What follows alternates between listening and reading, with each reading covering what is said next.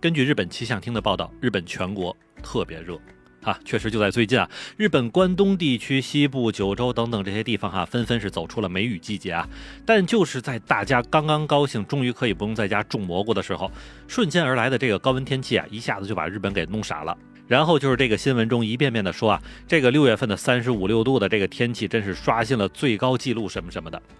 那其实按说吧，单就是东京这边，由于是海洋气候哈，所以至少在六月份的时候应该不会太热。但是近几年因为这个气候变化，确实让日本从整体上是越来越热了，并且这个高温天气也是越来越早。可就是在这个天气热，大家要集中用空调的时候啊，日本政府这边就嗷嗷的开始对外预警了，并且还就是在最近特别热的关东地区，也就是东京电力公司的管区内啊，政府是各种号召大家赶紧节约用电，能不开空调呢就尽量别开，而就算开呢，也就是二十七八度就差不多了哈，别弄得屋子里跟冰窖一样。当然，与此同时啊，还有一个非常矛盾的新闻也在不断的滚动啊，那就是日本气象厅也是在拼了老命的呼吁大家一定千万要注意别中暑啊，天气太热了，别忍着不开空调呀。欢迎你收听下站是东京，八尾还在站台等着你哦。欢迎大家回来，我是在站台等你的八尾。那实际上，日本政府发布电力预警倒也不是第一次，因为只不过是从去年开始到现在啊，经历了几次使劲的吓唬人的预警之后呢，不少老百姓其实也挺懵的。这个到底东京电力公司这边真的缺电吗？那为什么早几年日本各地把空调都开得跟冰窖一样的时候，也没见电力公司这么闹腾的？甚至还有一部分人将东电这边的供电能力变弱呢，归咎于福岛核电站报废的问题。但是想想看哈，福岛核电站也毁了十来年了，甚至在核电站刚刚损毁之后的几年中啊，也没见说日本这么缺电的。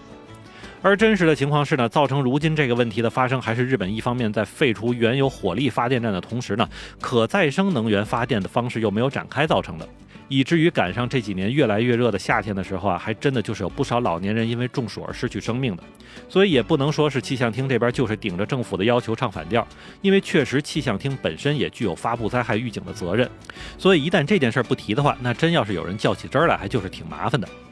那再说回日本国内的这个电力供应问题啊，其实这个矛盾的事情早在几年前日本刚刚开始全面进入这个减碳工作的时候就有人提出来了。因为当时无论是新冠病毒疫情还是现在的俄乌战争都还没有发生，所以把降低碳排放、保护环境作为一个很不错的这个基础建设投资项目呢，确实是一个好点子。而且呢，作为以技术见长的日本来说啊，快速抢到这个减碳技术的核心，以及在自己国内先形成这样的实际技术使用环境，才是将来对外进行产业输出的一个关键了。可就是天。不随人愿啊！随后而来的新冠病毒疫情，先是打乱了日本国内的整个经济节奏，并且到了今年年初的时候呢，这个俄乌战争爆发之后，日本跟俄罗斯各种处不好关系，都让日本自己国内的这个能源供给系统出现了很大的纰漏。而将上面所有的问题进行综合之后，就能发现啊，日本在减碳方面主推的降低化石能源发电转为这个太阳能发电的计划中呢，是出现了青黄不接的问题。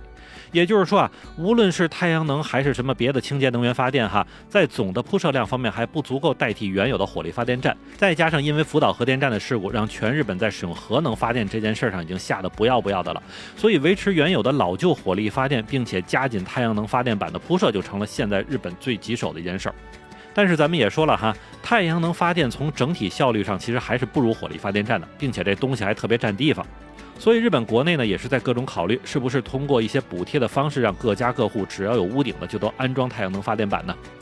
只不过想和实际做还是存在着绝对的时间差的，再加上因为日本政府这边从整体的基础建设投资上已经不再支持这个火力发电站了，所以不仅仅是东京电力啊，包括像九州电力公司啊、东北电力公司等等几个日本大的电力公司都不敢再对火力发电站进行投入，所以现在大家都是勉强维持现有的老旧设备进行支持。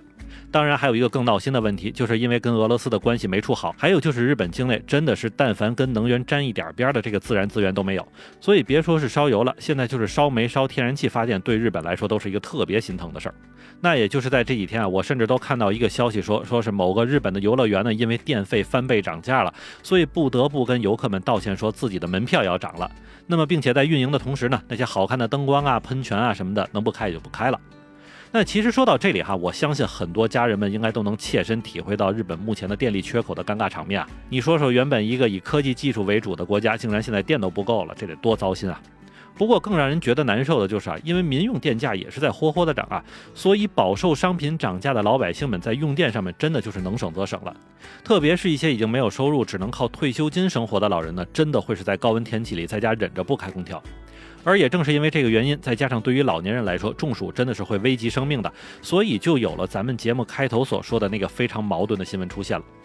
那总结下来啊，你说这是日本的时运不济也好，还是整体的减碳计划上没有做好备份工作也好，但总之从进入新冠病毒疫情之后到现在，似乎整个日本呢在处理这些紧急事件上呢，多是以打补丁的方式来去弄，甚至这种打补丁啊，就连政府内部的一些党派人员都看不过去了，说是一边要求着别开空调，一边又要求老百姓注意别中暑，那你到底让我该怎么办呢？所以吧，咱最后也只能说一句，就是咱可长点心吧。